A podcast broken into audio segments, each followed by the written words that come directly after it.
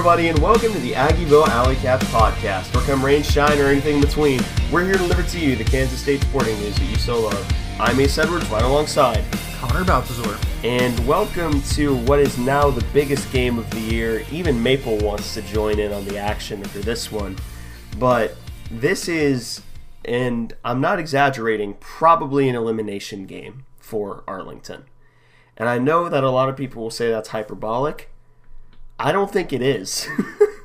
I think this is functionally an elimination game between K State and Texas to figure out who's in the driver's seat, who controls their own destiny in order to compete for a Big 12 championship down in Arlington.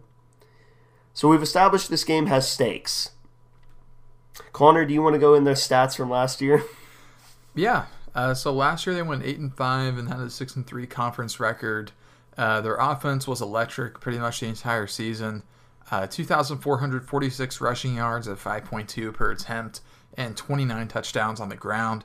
And then 3,138 passing yards, uh, 7.75 per attempt, completing 61.2% of their passes, 22 touchdowns to 7 picks.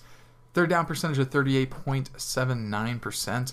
Uh, then a red zone percentage of scoring 90% of the time and getting a touchdown 62% of the time.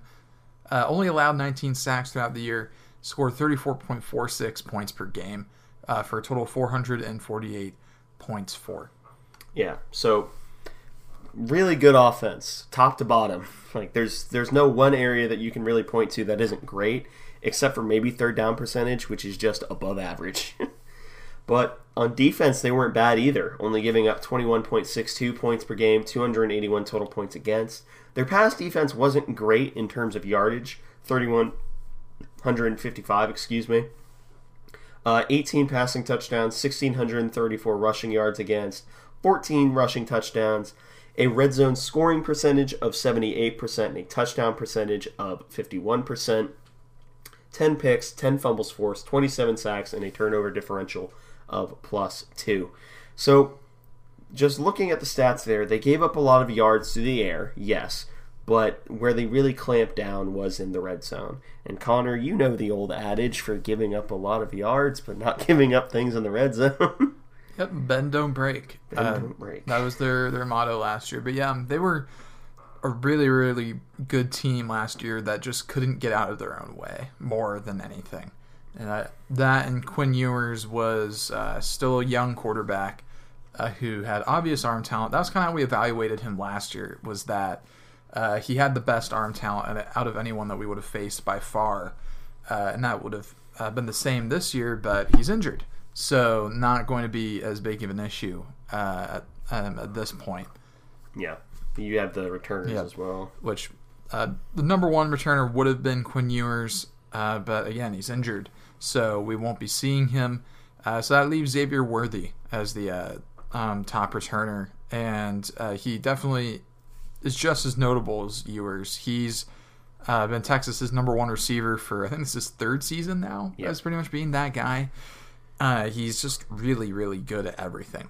There, I think he's the best receiver in the conference, and it's not super close. Well, maybe close with the guy who they yeah. added, but yeah, and uh, so yeah, that um, AD Mitchell from Georgia, uh, who they added, he's pretty notable as well. Those two guys on their own are the top two receivers in the conference, most likely. Uh, Ja'Tavion Sanders, the tight end. Uh, I don't know if he played in our game last year. Uh, he did. Okay. He was relatively quiet, but he played. Yeah. Uh, but Ja'Tavion Sanders, super, super, super athletic tight end. Uh, most draft boards have him as the number two tight end, and some have even started putting him at number one with Brock Bowers of Georgia getting hurt. So Ja'Tavion Sanders really highly thought of.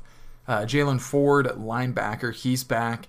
Uh, some people thought that he should have been the defensive player of the year in the conference last year instead of Felix, uh, but and oh well, I don't. I, really I understand why people think that. I, I agree with the pick, not biased at all, mm-hmm. but I understand why people thought that.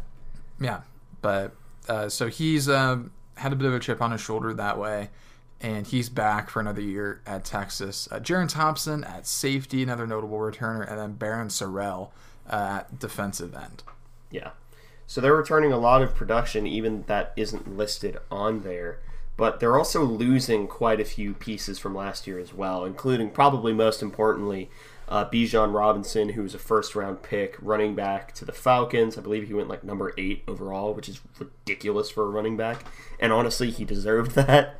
Uh, DeMarvion Overshown, who was their leader on defense last year, he was a third rounder to the Cowboys. Roschon Johnson, who is their RB2, was a fourth rounder to the Bears. Keandre Coburn, who is their nose tackle, was a sixth rounder to the Chiefs. Moro Ojomo, who was one of their defensive ends, was a seventh rounder to the Eagles, and then Brenen Thompson, who was one of their leading receivers last year, ended up transferring to Oklahoma. So uh, someone made him really mad at Texas, I imagine, because that's a spite transfer right there. But yeah, they are losing a lot from last year, or have lost, I suppose, because it's not an ongoing process. But in terms of their schedule, they're we they're a seven and one team, four and one conference record. They blew out Rice. They beat Alabama by ten. Uh, they beat Wyoming by 21. They decimated Baylor 38 to 6. They beat KU handedly 40 to 14. Barely lost to, at the time 5 0 Oklahoma 34 to 30. Barely scraped by Houston, strangely enough, at Houston 31 to 24 and then completely dismantled a five and two BYU team last week, thirty-five to six. Uh, now you you could say, I'm really only seeing that that's not that's not a cupcake schedule. like they've played a an improving KU team that I still admittedly think have flaws, but just beat Oklahoma. They beat a really good Oklahoma squad, and they beat Alabama, albeit an Alabama that seemingly has barely figured out its quarterback situation. Like that, this is I, I want to make this known in no uncertain terms. Texas is a remarkably talented and a very, very, very good team. Which means, Connor, you have the stats all the way to the defensive stats for this year. Yep. So this year they're seven and one. They're four and one in conference. Uh, again, that only loss being a uh, dramatic loss to Oklahoma uh, in the Red River rivalry. Uh, they have 1,440 rushing yards on the year at 4.7 yards per attempt, so they have not missed a beat really for the most part uh, from losing both Bijan Robinson and Roschon Johnson. We'll get into that a little later. And then passing yards, 2,193 on the air, 8.77 uh, per attempt, 15 touchdowns to four interceptions, and throwing 16 rushing touchdowns as well. Their offense overall averaging 6.6 yards per play, uh, converting 40.57% of their third downs. And then on defense, only allowing uh, offenses to convert 27.78% of their third downs, which is incredible. Uh, defense allowing uh, five yards per play still, uh, and then uh, I'm getting to your stats now. No, you're good. But the the main stats that I want to point over, they're averaging 34.5 points per game, a turnover differential of plus six. They have 19 sacks. Here's the kicker, and uh, here's where my prediction for the game much later will make a lot of sense. On defense, they're only giving up a touchdown on 27 percent of red zone possessions. They're allowing scores 68% of the time. Oh, okay. Uh, and then on offense, they're only scoring touchdowns 48% of the time, and that's with the majority of the games being with Quinn Ewers. And they're only scoring on 79% of the time. So, to, uh, to give you a little mini preview of what we're about to say, Texas lives and dies by explosiveness. That is their number one philosophy. But before we get into more about that and the general scouting report regarding Texas, here is a quick word from today's sponsor. And we are back to this episode of the Aggieville Alley Cats podcast, this time giving a scouting report for what is probably an elimination game for Arlington. Uh, before we get into this, I just wanted to say if you're enjoying all these episodes we do, please be sure to leave a review, leave a whatever review you feel necessary, preferably five stars. That would make us happy. But uh, just helps people, helps spread the podcast around, and we would really appreciate it. But let's get straight into the offensive play calling philosophy. And Connor, I'm I'm just gonna give you all these notes. Yeah, so play calling, um, despite um, their offense with Quinn Ewers, Quinn Ewers being uh, one of the most pure passers in college football, uh, their run pass split is 54 to 46 in favor of the run, so they slightly favor the run. Uh, and then uh, with uh, their current quarterback, now that Ewers is out, uh, Maalik Murphy, they're going to run a lot more in the way of RPOs, a lot more one read stuff, just because Maalik Murphy uh, just nowhere near as experienced and nowhere near as natural a uh, passer as Quinn Ewers.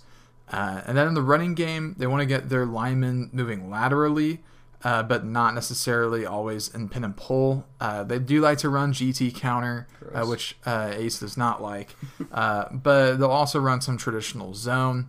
But then in their passing, nearly 50% of the time, just under 49% of the time, they're running play action and then over 20% of the time they're running screens. And they used a lot of uh, jet motion for coverage indicators which granted a lot of teams do but they do it uh, to a notable degree. Uh, so a lot of play action screens and a lot of eye candy and a lot of pulling on their offensive line and they prefer to run the ball and a lot of RPO. So this is a very modern offense in a lot of senses uh, which uh, hopefully, well, not hopefully, but uh, the intention, at least for Steve Sarkisian, I imagine right now, is to make things easy as easy as possible for Maalik Murphy. Yeah, and admittedly, that was sort of his same philosophy with Quinn Ewers, even though Quinn Ewers was further along. But now we can talk about the new man under center, and that is Maalik Murphy, number six. This will be his second career start. He has a grand total of 36 passing attempts in his college football career. He is a redshirt freshman. And there's very limited film on him. You get the BYU game, and then you get like maybe a quarter of Houston. And they weren't passing much against Houston. In fact, they only did so twice with Maalik Murphy.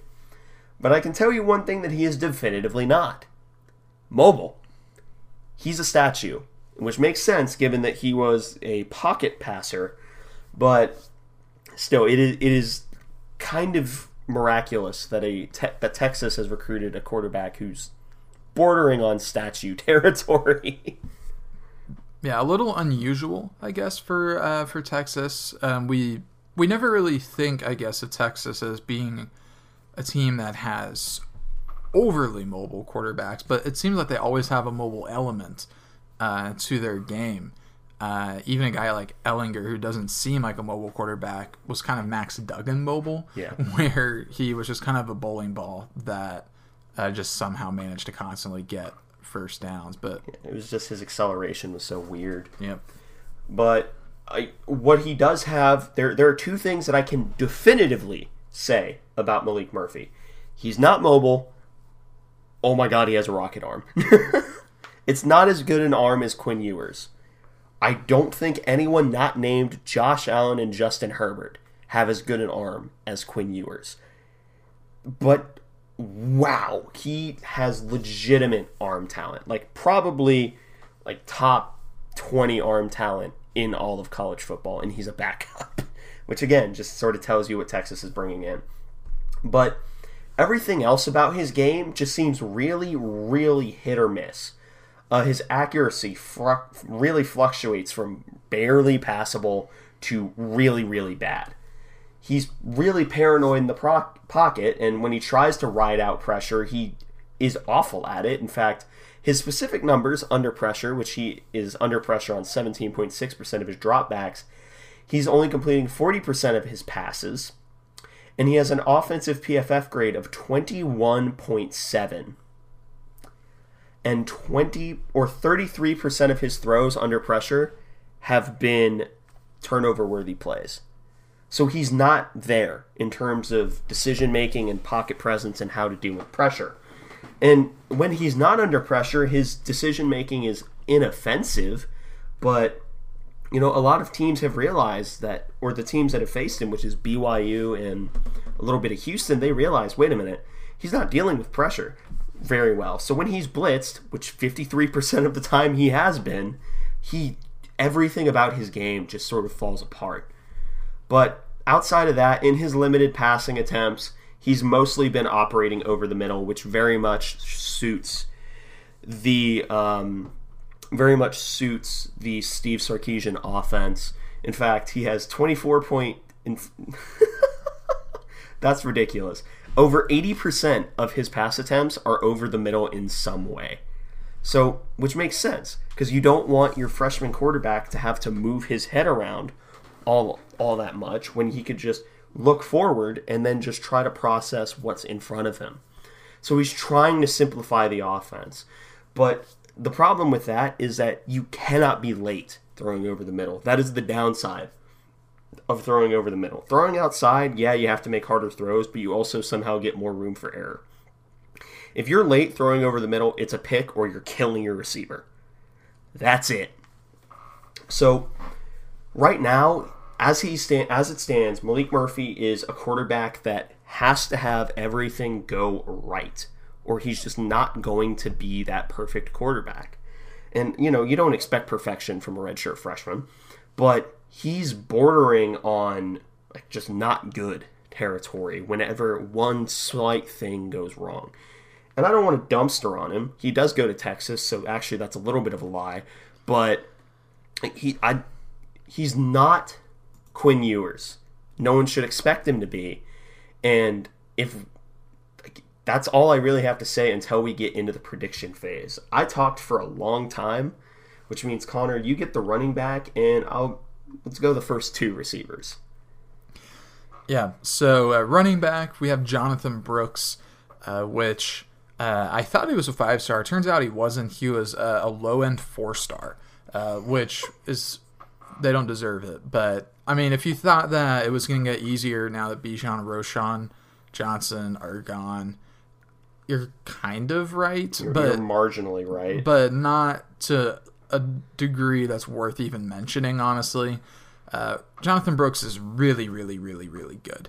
Uh, he's he's a Texas running back through and through. He looks like one. He runs like one, and uh, everything about him is basically like Bijan, but not quite as dominant. Uh, at least in terms of uh, how he is just able to get away from any contact but he's still able to do that really well. He's a very powerful runner. His contact balance is unbelievable, and he he's elite in those traits. Uh, his long speed is good enough uh, to where if you take a bad angle, uh, he's going to hurt you. Uh, and again, he doesn't have the best wiggle, but his vision is really good. There's a lot to like about Jonathan Brooks if you're a Texas fan, that is. Uh, but we aren't Texas fans, so we're just annoyed again that Texas is again going to have a really, really good running back that's difficult to bring down, that knows where to run, and is patient behind a really good offensive line. That is going to make Jonathan Brooks very frustrating. A big part of this game is going to come down to how we're able to handle him for the most part. He's uh, definitely the best running back that we've seen this year uh, in terms of physical talent. Uh, so it's going to be difficult to contain him. This is the sort of game where you really would like to have a guy like Daniel Green available to kind of match that physicality. Uh, it's going to be a huge test for the front of our uh, defense here because uh, we're already a little depleted, um, but Brooks is just a really powerful running back that we're going to have to be we're going to be better at tackling in this game than we've been in any other game this season. Yeah, I, I think the one of the comps that I've heard for for him is uh, he's Bijan without the twitch, which is a nightmare scenario. yeah, uh, if the only thing you're you're uh, leaving behind from Bijan has the twitch, I still would really rather not. But um, Brooks, he will run just about anywhere except off tackle. He'll still run off the ends uh, and some outside zone, uh, but the tackle, off tackle, and off guard are kind of where he's least comfortable. He like he likes running either right up the middle or off the tight end, way to the outside uh, on a um, outside zone. Uh, those are that's where he's most comfortable. Uh, but he'll still run everywhere. He's got double digit attempts um, in every uh, um, hole on the offense, so he's he's still willing to do all of that. And he's average his average yards per carry are his worst is three point nine, and that's middle left, and a lot of that's probably just a gap power goal line scenarios. Yeah. So your average is just going to be worse there. Uh, not happy about his uh, middle right, uh, where he's averaging over 10 yards per carry right up the middle, just off the center's uh, right hip. That is concerning. Uh, we're going to need Uso to really step up in a big way uh, in order to avoid getting exposed there. But yeah, he's he's just a really good running back. Yep, indeed he is. But we also have the receivers, which spoilers, uh, doesn't get easier. Yep. So we'll start with um, Adonai or AD Mitchell, uh, transferred in from Georgia. He had a touchdown reception in the national title uh, last year. I didn't play most of last season. I think he was hurt for a lot of it. Uh, which I don't know why I mentioned him getting a touchdown, the national title. I think about everybody for Georgia did, but uh, he's really, really good. Um, he's going to be an All Big 12 receiver and uh, he's huge as well. He's six foot four, one ninety six, but he uh, the way he plays, you wouldn't always guess it because he's just a remarkably talented uh, individual, and a lot about that uh, about how big he is that makes him a really good running mate to Xavier Worthy, uh, just because he's able to just do some unique things with the ball. And if you're hoping that you can get away from him um, in, in different ways, if you're hoping that you can uh, like not worry about covering him in certain areas of the field. Kind of can't. Uh, at least, at least in terms of uh, distances, his P- his lowest PFF grade is uh, an eighty point four behind the line of scrimmage, uh, which he hardly ever gets targeted there, so it doesn't even matter. Everything else is an eighty three plus. Uh, his intermediate game, he's got a ninety five point eight grade there. Um, he's yeah. got 20 targets and 16 receptions, four touchdowns, 230 yards uh, in the uh, 10 to 19 yard range. And no drops. Not a single drop. That is horrifying. Uh, so it's going to be difficult uh, for, for us to cover him. Uh, this is the type of guy that you, you need Will Lee, uh, really. That's that's kind of our, our best way to erase him. Jacob Parrish probably doesn't have the size to take on AD Mitchell. And I don't really want Keenan Garber up against him either. God no. So I, I, I think you have to get Will Lee here, uh, and that's that's your best shot. Just kind of cross your fingers. But yeah, AD Mitchell is going to be good wherever you throw him the ball.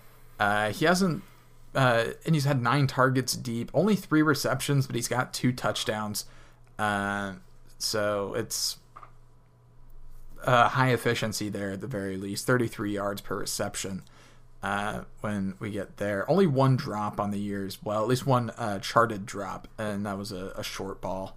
But I don't know what else to say about him, really. Uh, AD Mitchell is going to be a massive, massive problem for our secondary, and he's not even their best receiver. And that's the scariest part. Yeah, nope, that's the worst part because he's probably not even close to their best receiver, and their best receiver has been there for three years, and it's getting to the point where it's annoying me. Yeah. Uh, Xavier Worthy, he is an elite receiver in every sense of the word. Uh, he'll be a first round pick. Uh, he's a six foot six foot one, one seventy two guy. Uh, he is extremely dangerous as a receiver, but he just had a punt return touchdown last week too against BYU. So they'll move him all around and use him in different ways. Uh, so we're gonna have to be careful punting to him as well. It's just another area where Texas is gonna try and get an advantage, uh, is putting some of their best players on special teams. But there's a uh, um he, he's he's incredible. He's an unbelievable receiver. Ten plus targets at every depth, according to PFF uh, 90 plus grades in the intermediate and deep. Uh, his his only lower grade, I say that is still well above average. Uh, it's a 76.3 in the short game. Uh, he has uh, four drops in the short game, uh, but, but, no drops anywhere else, yeah. including you know a total of 10 contested catches everywhere. Yep. Uh, I, I I'm struggling to think of the words, uh, but he's, I mean, he's unbelievable. Uh, if Xavier Worthy was on K State, we'd be undefeated right now. Yeah. I'll, I'll put it like that. Um, he's um, incredible over the middle. Um, he's really great at pretty much everything short. They don't target him much uh, short left or right, but short center and anything behind the line of scrimmage, he's pretty quality. Um, intermediate center, uh, he uh, just will eat the defense alive. And then deep, he's really quality too. I mean, he can do everything. He can go anywhere on the field and be a threat. They still like to work him over the middle just because that's where a lot of Texas offense works, but they can use him anywhere. And they want to get him in space. And there's a lot to like about him. And he's he's so fast. He's going to be a first rounder. Uh, he's an incredible route runner. Uh, so we're going to need someone to be able to really stick to him, which I think is maybe where someone like Jacob Parrish uh, may be our best bet. Um, him, uh, Garber would probably do okay against him deep because Garber does have fairly decent speed. Uh, but he's just so good. He has a great head fake and is able to really fake guys out really well. This that route running that he has. He just has a lot of details that most a lot of guys at the college level just don't have. Uh, the only weakness he really has is that he's uh, kind of slight, uh, 6'1", 172. Uh, so you're going to end up being pretty skinny uh, with those measurables. So he, he is a pretty skinny receiver. Um, I seem to remember maybe two years ago that he got injured um, Yeah, he in our He- game against He got injured again on a, on a punt return against us. Yeah. Yeah, yeah, we uh, yeah we like hit him, uh, kind of an open field. or it was a pretty direct hit, and I ended up getting him injured. I'm not saying that's what we should do, No. but I'm just saying that, that that lends itself to the fact that he is slight, and that is really the only weakness to his game is that it can result in him getting banged up sometimes. But there's nothing else that is really a weakness for him. Yeah, I. He just reminds me so much of DeVonta Smith, but I think he's faster than DeVonta Smith, and he won a Heisman. I, I it, it's it's it's really tough. It's really really tough. Uh, do you want the last receiver, or do you want to take the second tight end? Well, or the first tight end, I should say. Um, I'll take this last guy. Okay. Um, this guy, uh, Jordan Whittington, he's 6'1", 204, so he's fairly well built, especially compared uh, to Xavier Worthy. He's been a career Texas guy. He's been there for five seasons, uh, and he's pretty quality. Yeah, he's a pretty decent guy. And again, he's another person that's going to work the middle of the field and be really effective there, especially in the intermediate. Texas, especially when they had Quinn Ewers, loved working that intermediate middle part of the field, but he does work some intermediate right as well. Uh, I imagine we will be seeing more of him in the short center, though, uh, with Maalik Murphy, but they may still want to try and get him open over the middle because he can play some bully ball uh, and he's got a lot of athletic upside. And uh, he can hold on to the ball through contact, so he can kind of bail out Maalik Murphy a bit at times. Uh, I'm not sure who of our corners we should put on him. In a perfect world, I'd say uh, we could put Will Lee on him, but we already have him covering AD Mitchell in my world. So, VJ can get him.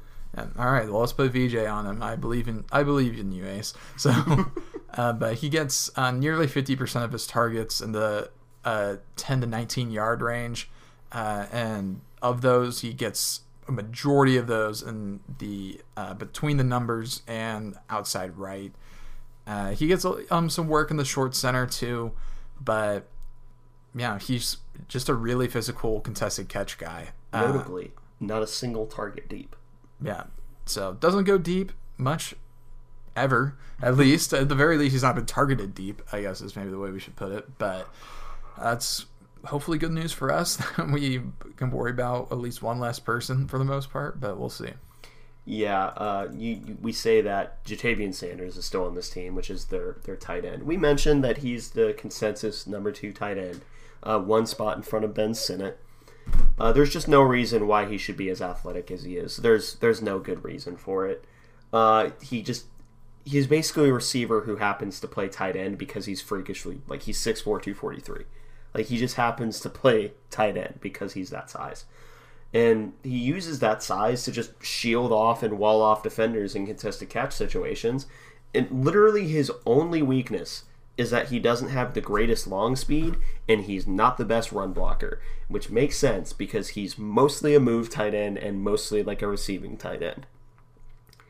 Ja'Tavion Sanders, in a game that I think has a lot of really, really concerning matchups, I think Ja'Tavion Sanders might be the most concerning of them if we're going in a pure man coverage situation, just because of that athleticism.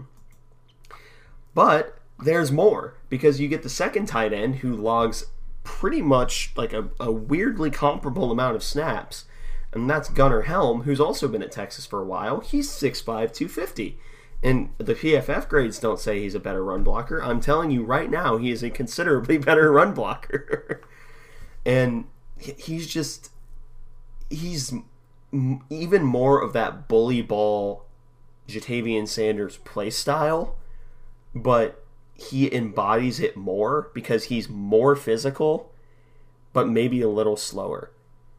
And, you know, both of their tight ends are receiving problems, and at least Gunnar Helm is a pretty decent run blocker. You know, a lot of like, the tight end's game, especially in a Steve Sarkisian offense, is to be that matchup problem, to be that headache. And yeah, these these tight ends qualify as precisely that. but those are the tight ends. Now we can get into the offensive line. Connor, would you like the left side or the right side? Uh, I'll go and take the left side. All right. Uh, so that go that starts us out with uh, number 78, Kelvin Banks. 6'4", 324, uh, kind of a similar build to KT Leveston, uh, at least based off numbers alone. Uh, he's not the fastest guy. He's actually pretty slow uh, in the run game. but the flip side of that is that he's the definition of an anchor. in pass protection, yeah, he's not going to move very well in the run block, but he is just a immovable object in pass protection. Uh, last year, he, as a freshman, was one of the better uh, pass, pass blocking left tackles in the entire Big 12. Uh, and that was as a true freshman, I believe. And then this year, he's um, arguably upped his game a little bit. Uh, he kind of has a weird amount of spring to his game for not really being fast, uh, which uh, is so weird that he's not normally a he's not what you would consider a plus athlete at left tackle, but then he still ends up being really good uh, as a, uh, a, pass blocker, and he's ultimately averaging out to a fairly average offensive lineman. Uh, just because his run blocking isn't great and there's not a lot he can do in space, but as a pass blocker, he is a force to be reckoned with. Yeah, and as a pass blocker, he's a problem. Yeah, but uh, I mean that in a like he's a he's a problem for other teams. He's quite a boon for Texas. Yeah, and that takes us to the left guard, Hayden Conner, uh, number 76. He's 6'5", 320 pounds. Uh, he's uh, been here for now three years, and uh, his, uh, in his second year starting, or at the very least getting starting snaps. no notes, really. he's he's, he, he's an inconsistent pass blocker and an okay run blocker, at least according to PFF, and he's all right. Yeah, he's fine. But then we get into the center, which is led by Jake Majors, who I swear to you has been here since like the year 1800, even though it's only been like it's he's been here since 2020. It just feels so much longer. Um, he has a lot of experience. That's the number one thing, and you can definitely tell that he commands the offensive line very well. And he also has pretty solid lateral agility for a center that pairs well with some solid enough functional strength. So, honestly, I would describe him as a good pass blocking center who's okay at run blocking, which averages out to a good, experienced, if at times unremarkable center, which I'll talk about at the very end of of this, but there there's one key strength that this line has. Uh, but before then, we get DJ Campbell, 6'3", 343. Uh, he he just clamps you or he whiffs, and there's no in between. Uh, he will either have the most dominant rep in history, or he will lose in the most hilarious way possible. Uh, and he's probably the only player that I could think of that has this trait in particular, either win or lose straight off the bat. Um, but you know, he's the pass blocking reps are doing well for him 75.7 on the year. Run blocking 57.8 so again just a little above average. Then finishing off with their right tackle christian jones 6'6 321 big old boy. Been here longer than jake uh, i want to keep calling him jake moody jake majors. Um, yeah he just has this weird ability to just clamp he literally goes in, clamps, and it's like a bear hug. His hands are so just ridiculously strong in that regard. Um, his biggest weakness is he's just bad at dealing with angles. If you catch him slightly on one of his shoulders, he's probably going for a ride. But he has the lateral agility to make that really difficult to do. Plus, the way he kind of bear hugs and clamps so wide, it makes it harder to access his shoulders. So he's just a really technically sound player. And the number one thing that I want to note about this offensive line is first off, they're only giving up pressure on 19.85% of snaps, which is pretty good. But the big thing with them is just they refuse to have more than one lineman at a time fail at once, which means that they're always going to have an escape route, whether in the passing or running game. And I think that is the most frustrating part about this offensive line is you can win a rep. Like a guy can win their rep against, say, Kelvin Banks, but it doesn't matter because Hayden Conner is right there to pick it up. Like they're so cohesive as a unit, and that's what makes them so difficult to play against. Yeah, that's why they only give up pressure on less than 20% of their snaps. Yeah. Uh, uh, because of how good of a unit they are collectively. Yep. But now we can talk about their defense. Connor, you have the initial notes. Yep. So overall, they're running four-two-five with a walked up edge player. So kind of, sort of similar to what we did in 2020 with Wyatt Hubert, except uh, I imagine their edge player is a little bit more versatile than Yes. Wyatt Hubert. Uh, they do sometimes play a similar three-three-five to Oklahoma State. Uh, and one of uh, the really the most notable thing about their defense is they're not very good against off tackle running. Uh, that's because their edge players uh, are pass rushers, basically. Uh, that is their entire job. So they are just trying to collapse the pocket as quickly as possible and get to the quarterback. That that's why they exist. Uh, so they don't believe in playing force. They are the they're the anti-boom Massey, if you will, and uh, so that allows some off tackle running to occasionally be successful. Yeah.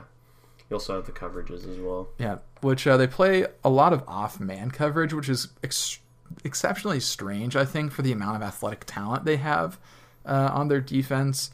Uh, they will still play some other stuff uh, on occasion, but they do prefer off man, which is really weird that they like off man. They're they could really just athletically dominate anybody that they want uh, on the line. So I'm not sure what they see an off man personally, uh, but more power to them, I guess, if they don't want to reach their maximum potential. Yeah, that that's a them problem, not an us problem.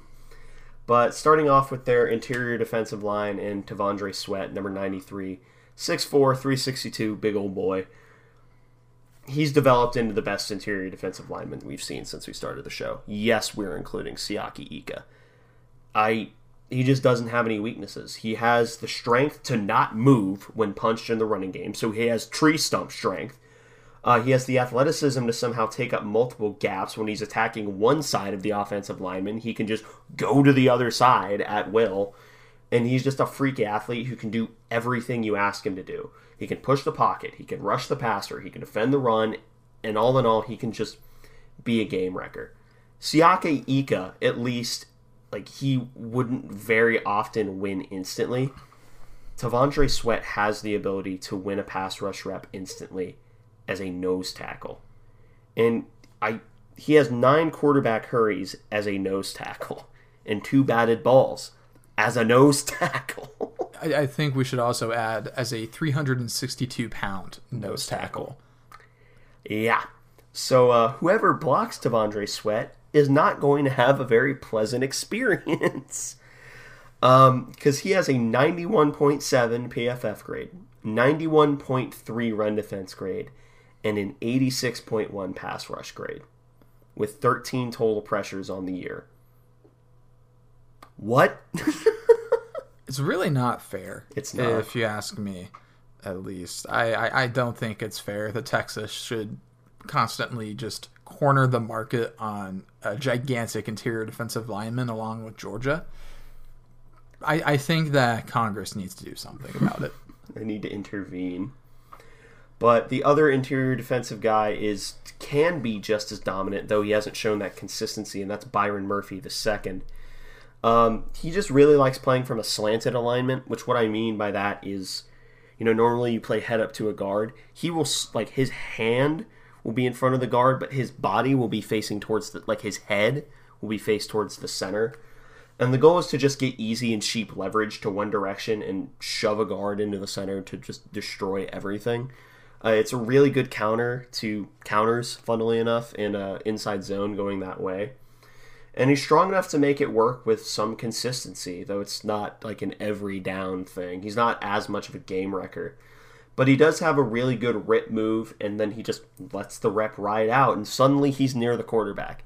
I'm not joking when, like, I will see him begin a rep, take his first step, and then two seconds will pass, and he's just suddenly there. Like, I don't, like, there's like a gap of two seconds where he fades out of this realm and just is somehow rushing the passer in that time. But he grades out really well on PFF too 84.6 total defensive grades, 72.9 in the run defense, and 84.2 pass rush, with 20 total pressures, 3 sacks, 3 hits, 14 hurries. He's averaging, you know, he's had, in every game that he's had a hurry, he's had at least two, and that is the exception where he's gotten three. Although he didn't get any hurries against Wyoming, Baylor, or KU, funnily enough. But you know, their their interior defensive line, it's nasty. It's a nasty group. Like I can't lie to you. They're gross. yeah, don't like that very much at all, uh, if you ask me. But that takes us to the edge players. Uh, we'll start with uh, number 88, Barryn Sorrell. Uh, another guy that's been at Texas for a little while, another guy in his second year starting. That's a common theme. There's a lot of experience uh, players on this team and a lot of guys that have been around Texas for a while. Uh, but the thing with Barryn Sorrell, uh, he wants to be a uh, really big and nasty power rusher that knocks people over. Like he wants to be that type of power rusher, but that's not who he is. He's 6'4", 261, so he's he's not a small person, but he's not the uh, he's not the rusher he thinks that he is. Um, but despite that, that does give him a really good motor. Uh, he's relentless, and he's still someone that we need to watch out for. Um, he will continue to fight even though that power rush doesn't always work the way he wants it to. Uh, so he eventually does get to the quarterback. Uh, he's got 21 pressures on the year and 14 hurries, uh, only two sacks, uh, but don't let that fool you. He's still a really dangerous pass rusher. Yeah, and then you get his running mate. Yep. Uh, Ethan Burke uh, is the other guy, 6'6, 257. Uh, this is his first year as a starter. he did not play, though, against BYU. was called week to week by Steve Sarkisian, so might see him, might not. Most likely situation sounds like he may be on a snap count, maybe. Uh, but he's uh, the complement uh, to uh, Barryn. He's a more finesse based rusher. Uh, that's the type of guy that he is. Uh, he's not going to be the power rusher guy, which if I was 6'6, 257, uh, I'd probably want to go finesse as well. I'd imagine he carries with him very long arms. Uh, not seen him in action, but uh, he he should be a uh, a really dangerous piece still uh, to deal with. And then of course the overarching note on the edge rushers is still that they are pass rushers first and foremost, and trying to get into the backfields that opens up the off tackle uh, more often than not in the run game. Yeah. Now we get into their linebackers, who, aside from their aside from their interior guys, probably the best room on the defense.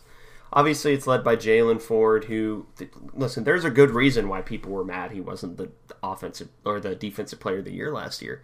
I get it. I don't agree, but I get it.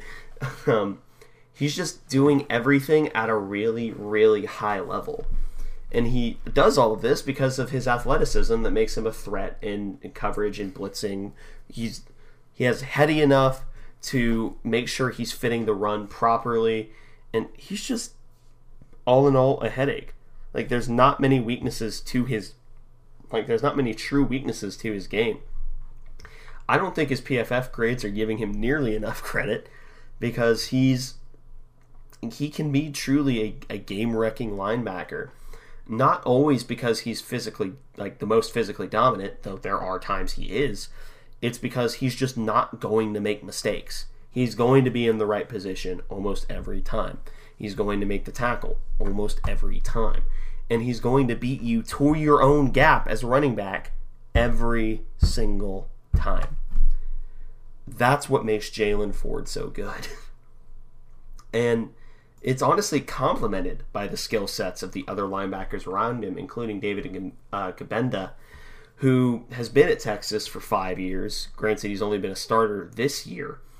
Uh, he just wants the home run play, which really complements Jaylan Ford's style because Jaylan Ford is the consistent guy. Gbenda is the home run hitter. he wants to try and backdoor and run up to the line of scrimmage immediately to get the tackle for loss. And Ford can clean up if he doesn't. And despite his ability to play fast and aggressive, he isn't prone to making the wrong choice in a run fit. Yeah, he's going to try and backdoor it, but that's technically still his gap. and you're not going to be able to cut back into him. And because he's a Texas linebacker, he has the athleticism to be good in coverage. And although that speed does kind of work against him at times, he's still just really instinctual good player.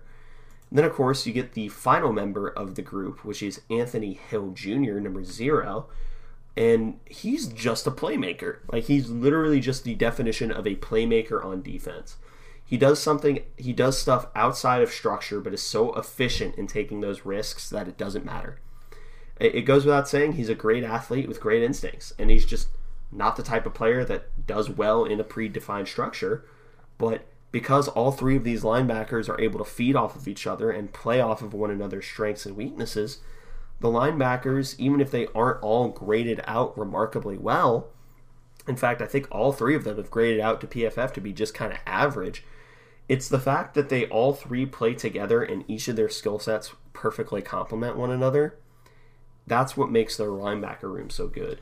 You have the disciplined guy in Jaylan Ford you have the home run hitter in Gbenda, and you have the playmaker in Anthony Hill. Yep, and Anthony Hill is a true freshman as well. Yeah. Uh, former five star recruit, so a lot. I mean, he's he's the prototypical Texas linebacker, I guess, in that sense. Uh, just crazy, crazy, crazy, crazy athlete. Highly regarded recruit. Uh, he he is Texas football in a lot of ways. Yeah, he kind of is. The only way that he could be more of a Texas football player is if he was a running back. Yeah, that's the only thing that isn't going this favor. But yeah, that moves us into the cornerbacks now. Uh, we'll start with uh, number eight, Terrence Brooks, uh, six foot two hundred, fairly standard corner size, maybe a little uh, uh, heavier than most, a little stronger, um, but he's quite good uh, at least in some ways. But uh, one thing that he's not so good at, though, is uh, getting his head around on deep balls. Uh, he has Keenan Garber syndrome, I guess. Yeah, he uh, very much ways. has Keenan Garber syndrome. yeah, but he um, plays the receiver as a corner.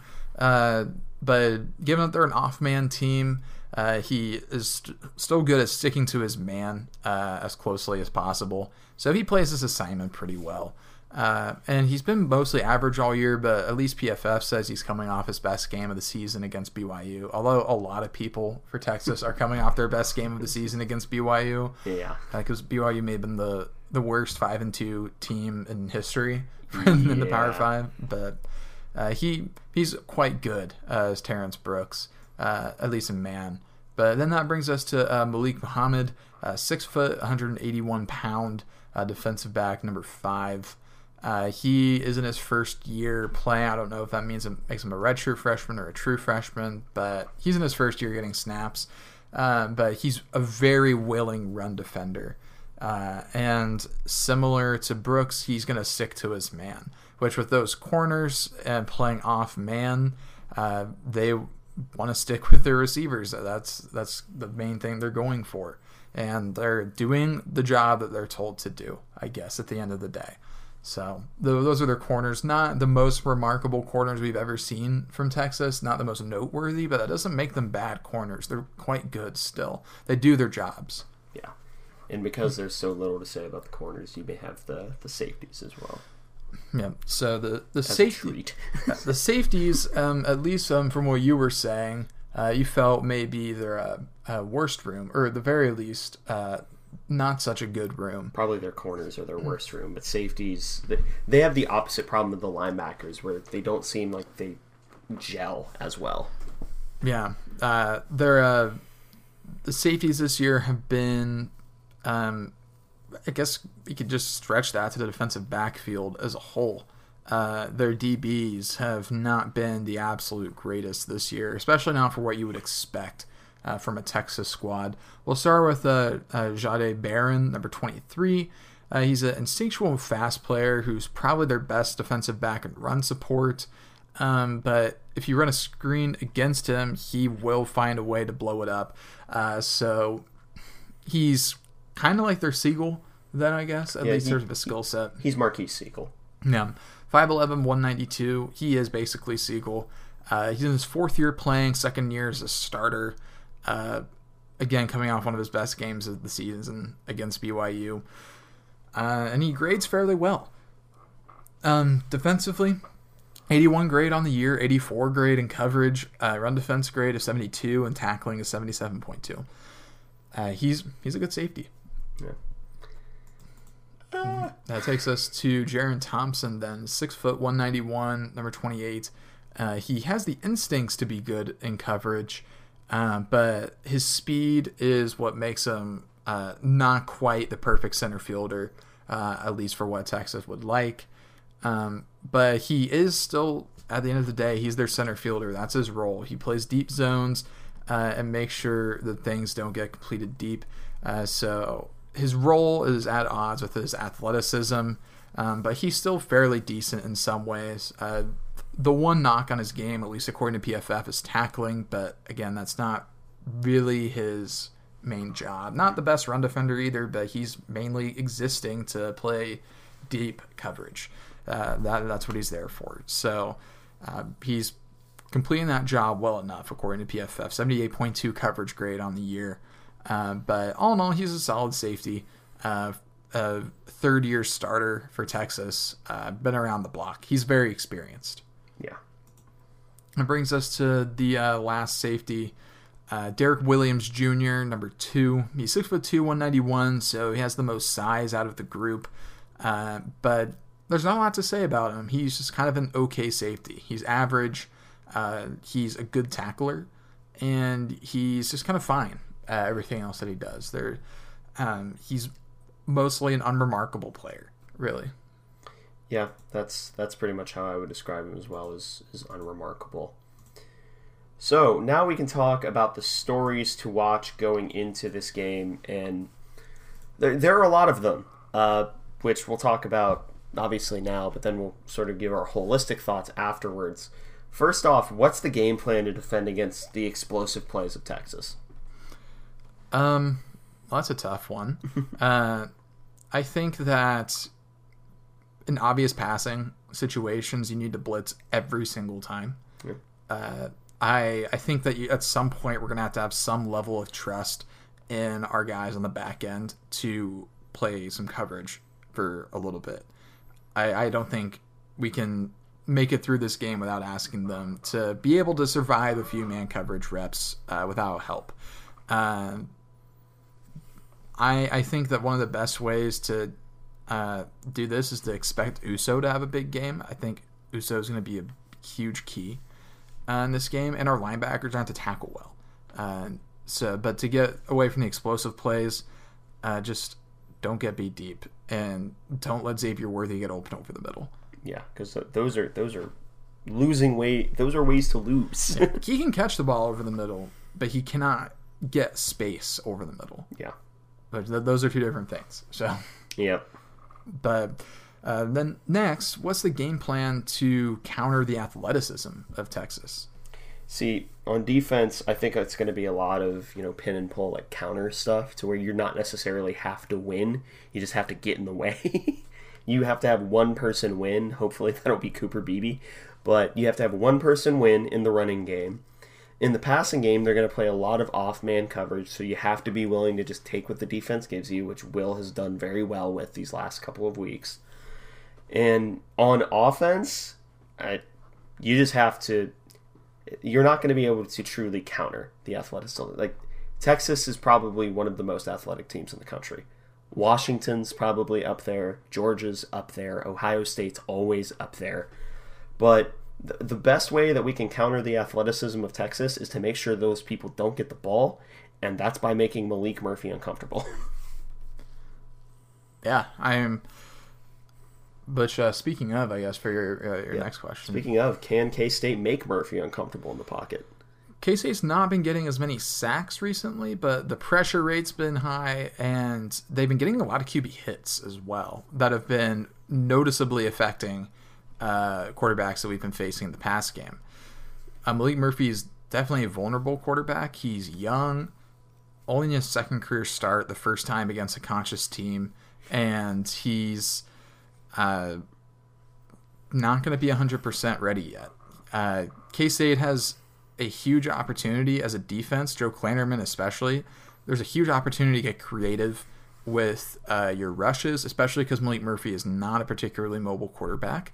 So K State, uh, I'm looking to see a continuation of some uh, overloading from last week.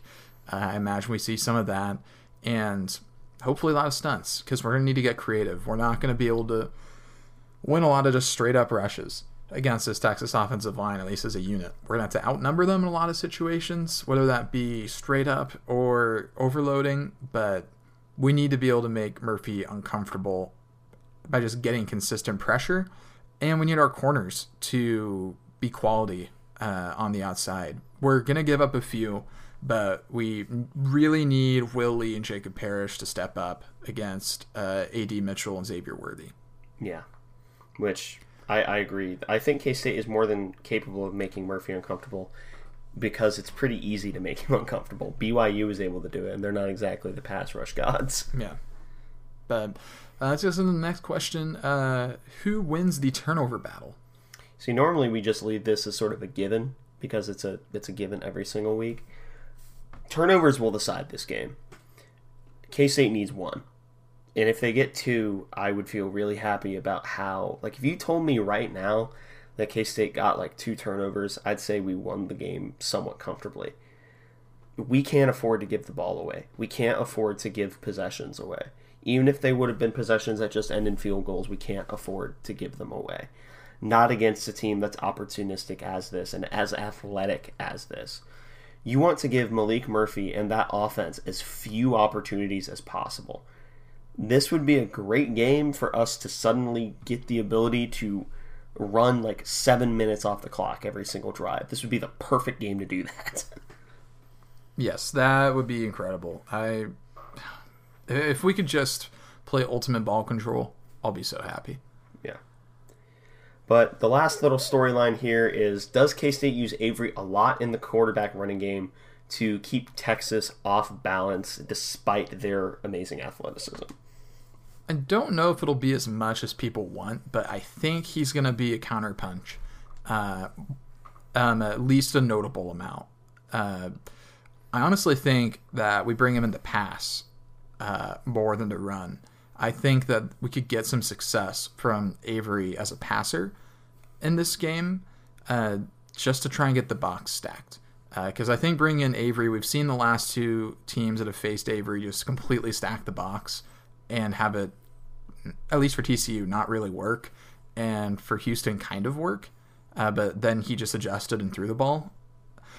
I, I think that we need to force Texas to stack the box. And if we put in Avery, I think we will. And when that happens, I believe one person can get open. I don't care who it is. There is a human being in K State's skill position complement that will be able to get open, uh, especially if Texas continues to play off man. Uh, we were just talking about this slant flats, maybe something to go to here. Yeah, slant flats goaded.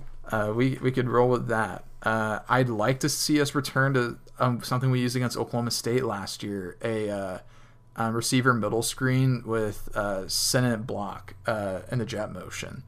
Uh, that's I don't know what that's called, but that I, I think that we could maybe see something with Probably that just motion smoke.